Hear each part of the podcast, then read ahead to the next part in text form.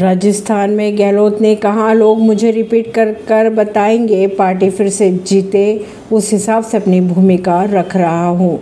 दिल्ली में कांग्रेस आला कमान के साथ बैठक के बाद सीएम अशोक गहलोत ने कहा, मुझे लगता है कि इस बार भी जनता उन्हें रिपीट कर सकती है। वैसे तो जनता माई बाप है, जो फैसला करेगी वो उन्हें मंजूर होगा।